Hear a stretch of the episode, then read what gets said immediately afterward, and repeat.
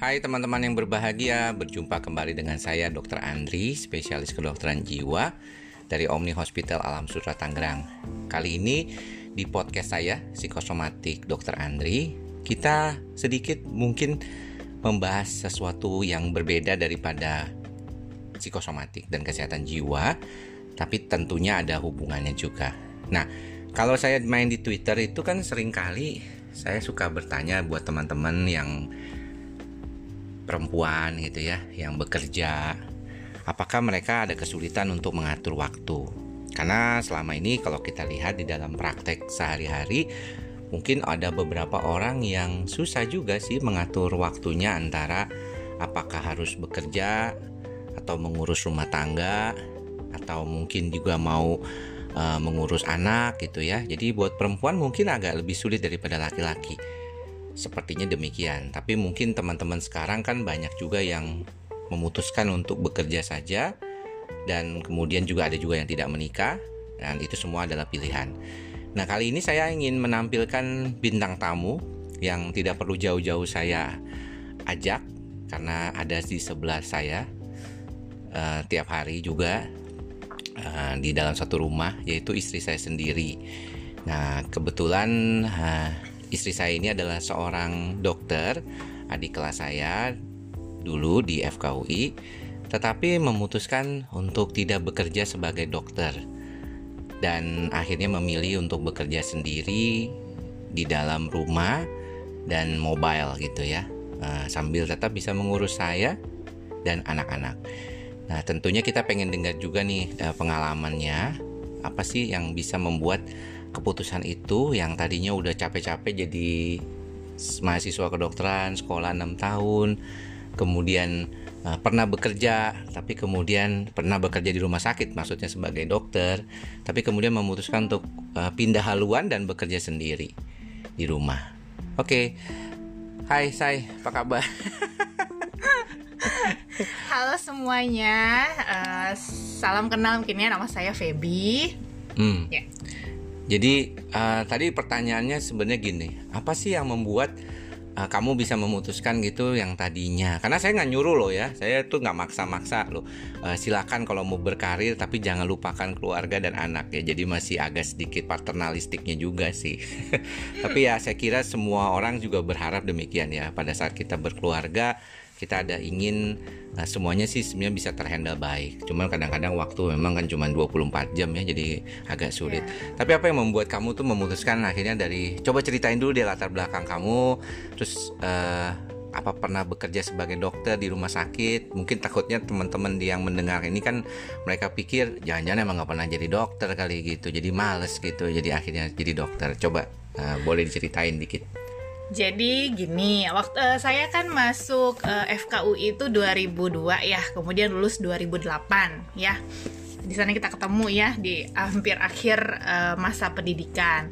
Nah, setelah lulus itu saya memang awalnya uh, sudah berniat untuk kerja ya. Memang waktu selesai lulus kita udah berniat untuk menikah kan ya. Iya. Tapi kan tetap ada waktu untuk persiapan dan uh, kita juga udah memikirkan memutuskan bahwa saya akan bekerja bekerja gitu tetap bekerja uh, nanti bisa diatur lah setelah menikah gimana gitu.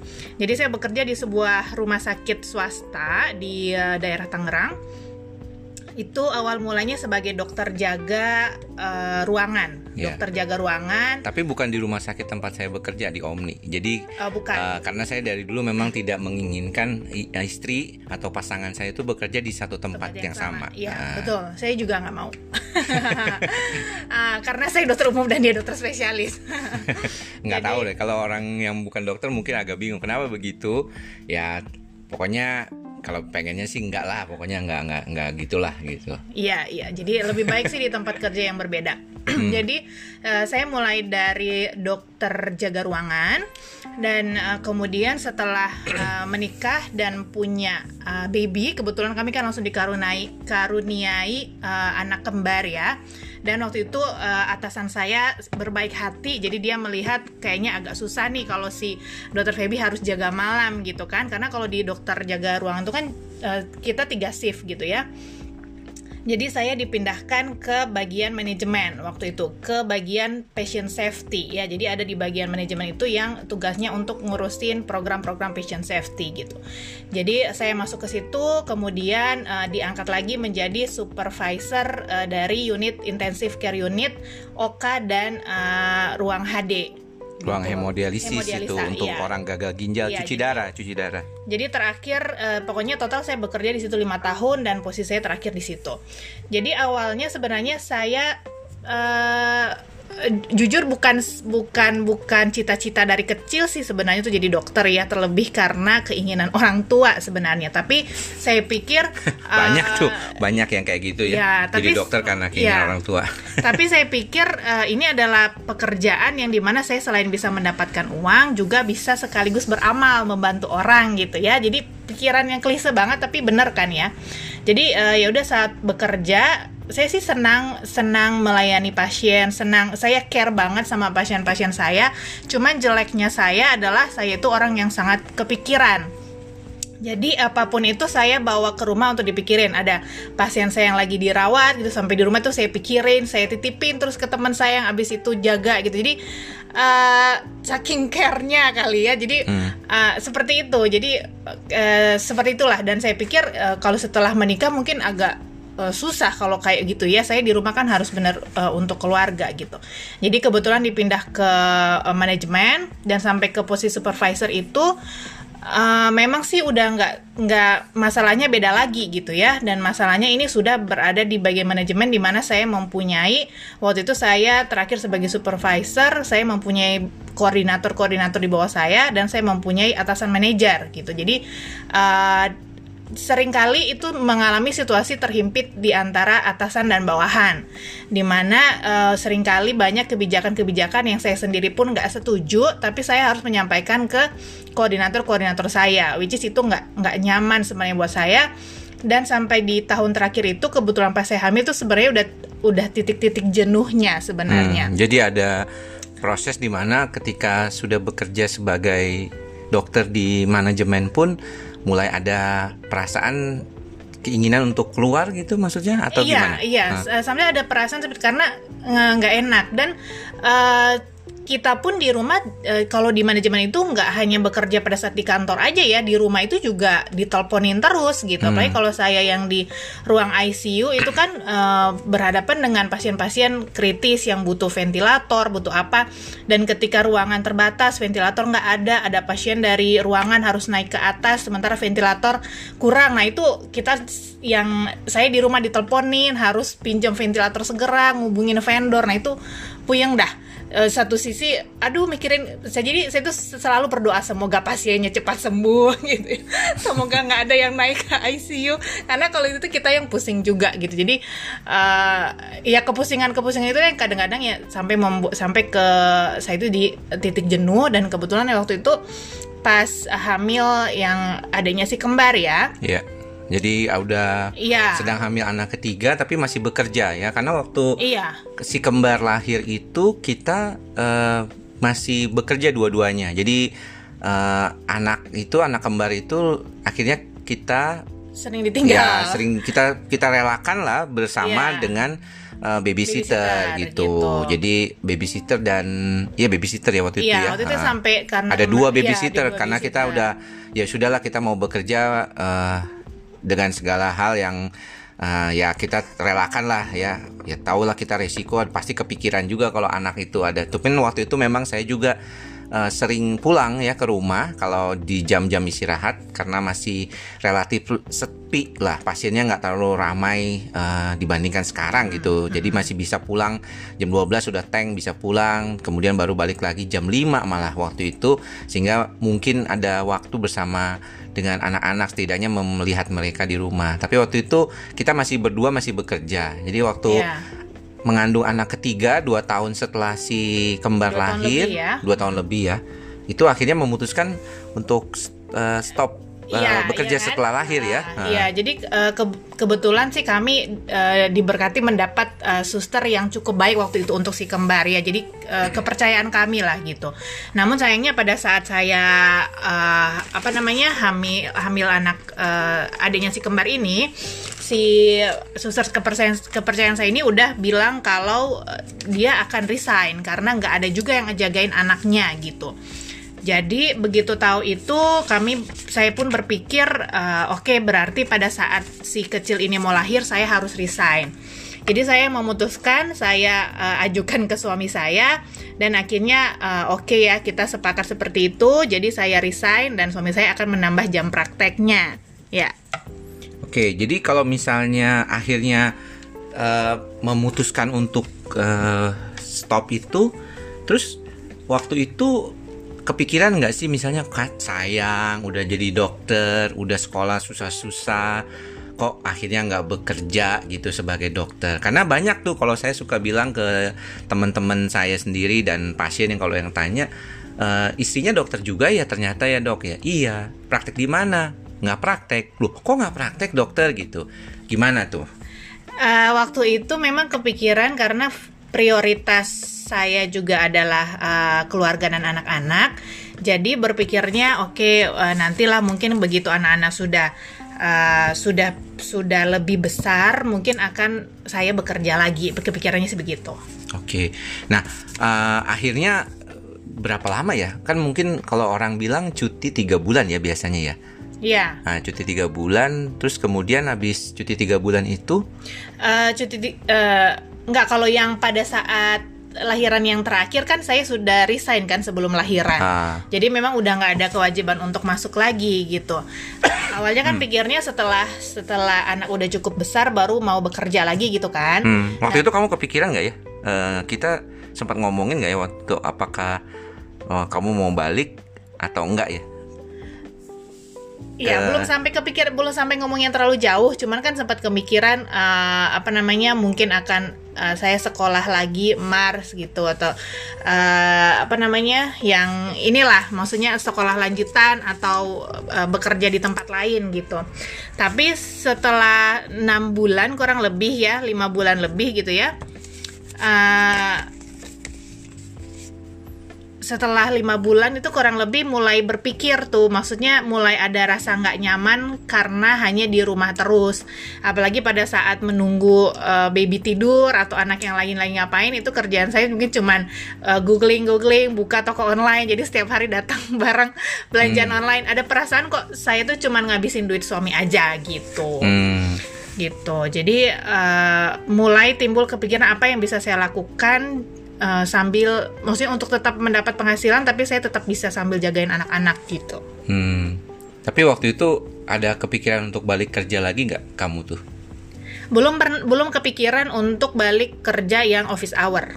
Uh, jadi dokter lagi atau praktek orang kan suka membayangkan itu dokter itu bisa praktek di rumah gitu. Uh, mengapa misalnya nggak kepikiran buka praktek di rumah aja gitu. Walaupun saya tahu sendiri sih rumah saya nggak mungkin kan untuk yeah. praktek tapi setidaknya ada apotik atau ada itu gitu. Jadi gimana waktu itu?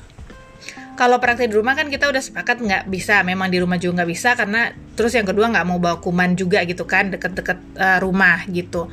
Kemudian kalau untuk praktek di tempat lain karena saya juga tahu sih maksudnya kalau praktek uh, kayak di klinik biasa gitu mungkin pendapatannya nggak nggak nggak seberapa gitu. Hmm. ya kan jadi nggak nggak worth it dengan saya harus ninggalin anak-anak. Hmm.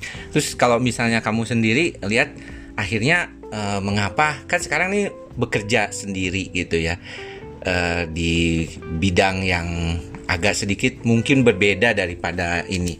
Apa yang kamu rasakan ketika kamu mulai mau mencoba lagi deh. Ayo uh, kita ke depannya gimana gitu. Apa memang ada kepingin penghasilan? Karena dulu pernah ya di Twitter saya pernah tulis juga dan juga di Facebook ya bahwa sebenarnya wanita itu harus bekerja bukan karena dia pengen punya penghasilan sendiri ya tetapi juga sebagai suatu aktualisasi diri mungkin juga ya, berharap nanti kalau misalnya siapa tahu kan kita nggak pernah tahu umur orang ya, ya. jadi benar. kalau suaminya atau breadwinnernya yang biasanya mencari uang itu kan bisa aja dia hilang ya atau meninggal duluan gitu.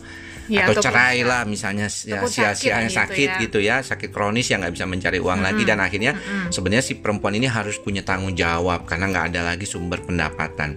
Nah waktu itu kepikiran untuk memulai bekerja dan apa yang waktu itu terpikir eh, sampai akhirnya mulai bekerja lagi gitu Eh, waktu itu hanya terpikir bahwa eh, ya harus punya eh, punya ini punya penghasilan sendiri gitu gimana caranya hmm. gitu punya penghasilan sendiri yang nggak tergantung sama suami lah gitu karena sebelum sebelumnya kan kalau bekerja kan dapat penghasilan sendiri ya gitu. Hmm.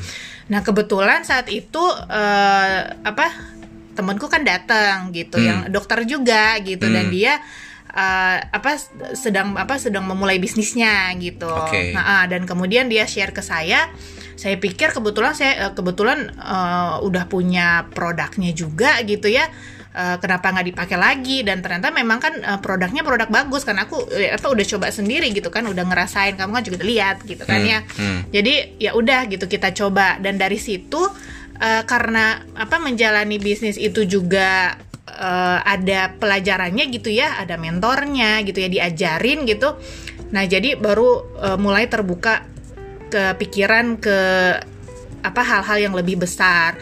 Salah satunya juga yang menjadi pikiran utama adalah bahwa memang perempuan itu tetap harus punya em, eh, tetap harus mandiri gitu maksudnya. Jadi eh, harus mandiri lah nggak karena kita harus mempersiapkan seko, apa sekoci gitu ya.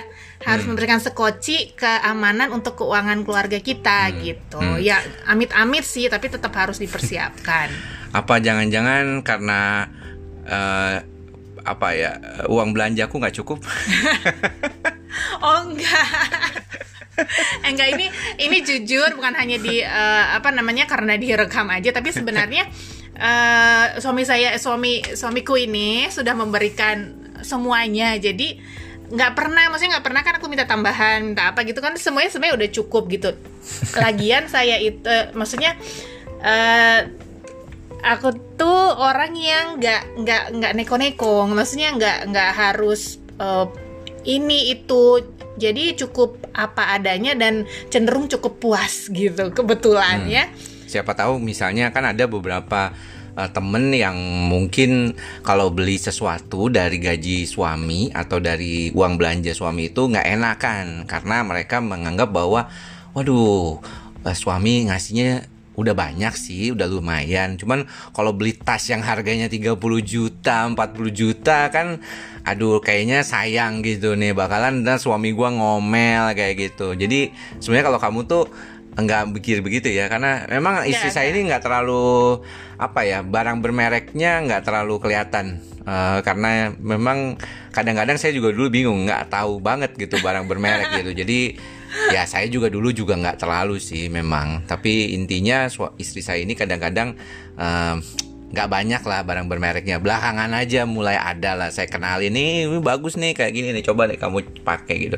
Tapi eh, gini kalau misalnya eh, bekerja gitu ya menurutmu nih sebagai perempuan ya yang di usia yang sekarang sudah mendekati eh, apa ya kalau kita bilang udah lebih dari 35 tahun ya kan ya udah lebih dari 35 Lima tahun. lah. Udah Baru 35. juga Anggap aja 35. 35. Ya, Udah lebih dari 35 tahun beberapa hari kan. Berarti em, sudah cukup dewasa, sudah cukup matang.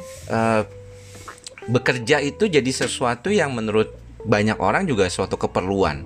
Tetapi eh, sebenarnya bidang apa yang mungkin kita bisa pilih ya kalau kita juga punya tanggung jawab sebagai ibu rumah tangga yang masih ngurusin anak, anaknya masih kecil-kecil SD. Saya punya anak itu SD di kelas 3 dan eh, TK yang udah mau jadi SD lagi gitu.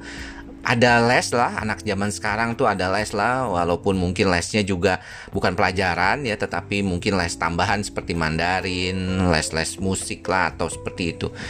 Gimana tuh apa yang kamu bisa bagi buat teman-teman nih di podcastku ini? Apa ya kira-kira kerjaan yang cocok tuh yang kayak gimana sih? Kalau menurut kamu, kita nggak nggak mau menyarankan, kita hanya sharing saja tentunya. Tapi apa yang kira-kira menurut di dalam pikiran kamu tuh kerjaan yang cocok dengan tugas ibu yang lumayan banyak gitu? Nggak kayak bapak-bapak kan yang lebih banyak di kantor. Kalau ibu kan harus kadang-kadang nganterin les, kadang-kadang jemput anak. Walaupun aku bantu lah ya sedikit bantu mm -hmm. untuk antar anak kalau pagi itu kamu tinggal jemput kalau sorenya uh, kamu ada sesuatu yang mungkin mau di share gitu tentang pemilihan apa ya kalau kita bilang uh, tipikal pekerjaan atau pekerjaan apa okay. sebenarnya yang bisa cocok kalau untuk ibu rumah tangga pastinya kalau menurutku itu yang cocok yang waktunya fleksibel hmm. jadi eh, nggak uh, harus office hour apalagi yang harus misalkan yang begitu dibilang bos ke sini harus segera ke sana. Ah. ya begitu dibilang bos ke sini harus segera ke sana. Nah itu kan uh, agak susah tuh ya. Meskipun uh, saya sih menghormati keinginan dan ke apa namanya uh, keinginan dari setiap wanita gitu ya. Ada yang uh, mungkin passionnya di situ ya ya ya ya terserah. Tapi kalau misalkan menurutku tuh yang paling cocok yang waktunya fleksibel gitu. Hmm. Apalagi hmm. yang kalau misalkan bisa dikerjakan dari rumah. Hmm. Cuman memang ya harus diperhatikan juga kadang-kadang ya nggak semuanya juga yang bekerja dari rumah juga kan tuh uh, lebih baik. Jadi okay. memang Uh, karena jangan sampai memang kita bekerja dari rumah pun jadi ya seharian bekerja di rumah nggak sama anak juga ya nggak hmm. nggak nggak kayak gitu juga kan hmm. jadi ya memang tetap harus uh, ada prioritasnya dan ada pembagian uh, waktunya yang baik hmm. gitu. Tapi akan lebih mudah kalau fleksibel okay. waktunya. Ini bicara tentang penghasilan karena orang kan sering membanding-bandingkan gitu ya penghasilan satu dengan pekerjaan yang lainnya. Kalau dari pengalamanmu gitu dengan nilai inflasi sekarang ya tentunya dibandingkan waktu kamu masih bekerja sebagai dokter mm-hmm. di dalam rumah sakit uh, sebagai karyawan lah tentunya dengan penghasilan saat ini Kira-kira kalau besaran-besaran mana gitu dengan kapasitas sebagai dokter umum yang bekerja di manajemen rumah sakit atau sebagai dokter jaga? Kalau dengan yang saat ini sih besaran saat ini gitu. Hmm, jadi lumayan ya? Ya, jadi uh, yang pasti besaran saat ini. Tapi gini, kalau memang sih kalau misalkan kita bekerja sebagai karyawan itu uh, gajinya kan tetap ya. Jadi kayak ada kayak sekuritas buat kita setiap bulan dapat segitu yeah, gitu yeah. ya. Sedangkan kalau di uh, pekerjaan kayak saya sekarang di uh, bisnis itu kan ya pasti ada naik turunnya. Hmm. Sesuai omset lah gitu okay. ya. Nah, uh, di satu sisi kalau ketika sebagai omset itu kita dituntut untuk uh, menjadi seseorang yang lebih baik supaya omset kita ngikutin jadi lebih baik gitu. Ah. Jadi uh, tapi nggak tetap malah bisa lebih tinggi ya malah kadang-kadang ya dan kayak gini sama uh, kerjaan itu kalau misalnya pastinya harus ada capeknya harus ada usahanya supaya hasilnya lebih uh, bagus gitu kan hmm. nah kalau misalnya sama-sama capek kenapa kita nggak cari yang hasilnya lebih bagus ya nggak jadi kalau saya lihat peluangnya, lihat opportunity ke depannya, apa yang saya bisa capai misalkan dalam 5 uh, 10 tahun ke depan hmm. gitu. Kalau misalnya saya stay di sana sebagai itu ya uh, kalaupun saya mencapai top manajemen nih, misalnya bisa bisa berapa tuh misalnya yang saya hmm. dapat misalkan gitu. Jadi uh, lihat itunya juga karena kalau soal uh, capek kerja ya pasti semua pekerjaan itu ada capeknya gitu. Oke, jadi nanti mungkin di dalam podcast berikutnya kita akan bertanya lebih dalam tentang sebenarnya kerja apa gitu ya setelah jadi dokter ini.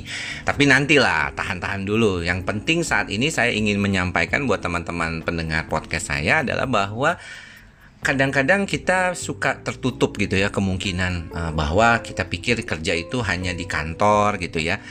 Tidak boleh juga mengatakan kepada diri bahwa kalau saya jadi dokter harusnya saya bekerja di praktek jadi dokter gitu. Saya memang demikian. Saya menyukai praktek. Ya, saya senang bertemu pasien. Tapi nggak semua orang yang jadi dokter, saya tahu dari teman-teman saya juga, mereka senang ketemu pasien. Bahkan ada beberapa yang memilih menjadi dosen yang tidak mau ketemu pasien ya jadi nggak semua loh eh, kita tuh para dokter senang akhirnya ketemu pasien setelah menjadi dokter gitu yeah, iya. walaupun yeah. mungkin ada beberapa kendala lain yang kita perlu perhatikan nah namun uh, bukan berarti setelah tidak menjadi dokter atau praktek sebagai dokter, kita tidak bisa melakukan pekerjaan yang sesuai dengan passion kita. Karena passion kita kan belum tentu selalu membantu orang. Nanti kita akan bicara dengan uh, istri saya juga uh, tentang bahwa pekerjaan yang sekarang ini pun dia bisa membantu orang lain seperti passion yang tadi di awal dikatakan bahwa menjadi dokter awalnya ingin membantu orang lain sekaligus uh, dan sekaligus dapat uang gitu ya dapat pahala juga nah pekerjaan lain pun tentunya akan banyak juga yang bisa memberikan kesempatan seperti itu dan yeah. nanti kita di podcast berikutnya akan kita bicarakan lebih dalam lagi tentang sebenarnya pekerjaan istri saya ini apa sih gitu dan buat teman-teman yang masih mau berbagi tentang apa yang mungkin teman-teman ingin dengarkan di podcast saya, silakan tinggalkan komen di DM saya di Instagram ya. Uh, Andri Psikosomatik uh, kalau misalnya teman-teman ada waktu untuk mencari IG saya di Andri Psikosomatik dan support terus podcast ini uh, mudah-mudahan bisa bermanfaat buat teman-teman semua. Thank you buat istriku yang cantik. Sama-sama. Sudah menjadi bintang tamu karena saya males nyari bintang tamu lama-lama jauh-jauh. Jadi saya pakai aja yang sebelah saya dan kebetulan saya lihat uh, sering menjadi pertanyaan ini kenapa sih uh, dokter kok nggak praktek kayak gitu ya. Uh, saudara-saudara mungkin juga ada yang tanya gitu kenapa nggak praktek tapi ini tadi jawabannya sudah ada dan mudah-mudahan buat teman-teman yang punya nasib yang sama Gak usah khawatir karena banyak temennya juga di luar sana. Oke, sampai berjumpa lagi di podcast saya berikutnya. Uh, terus dengarkan dan share kalau dia rasakan bermanfaat. Podcast ini juga bisa didengarkan di Spotify dan buat teman-teman akan ada podcast selalu di dalam satu minggu mungkin satu dua kali. Jangan lupa untuk support saya di podcast ini. Thank you semuanya. Bye bye. Bye.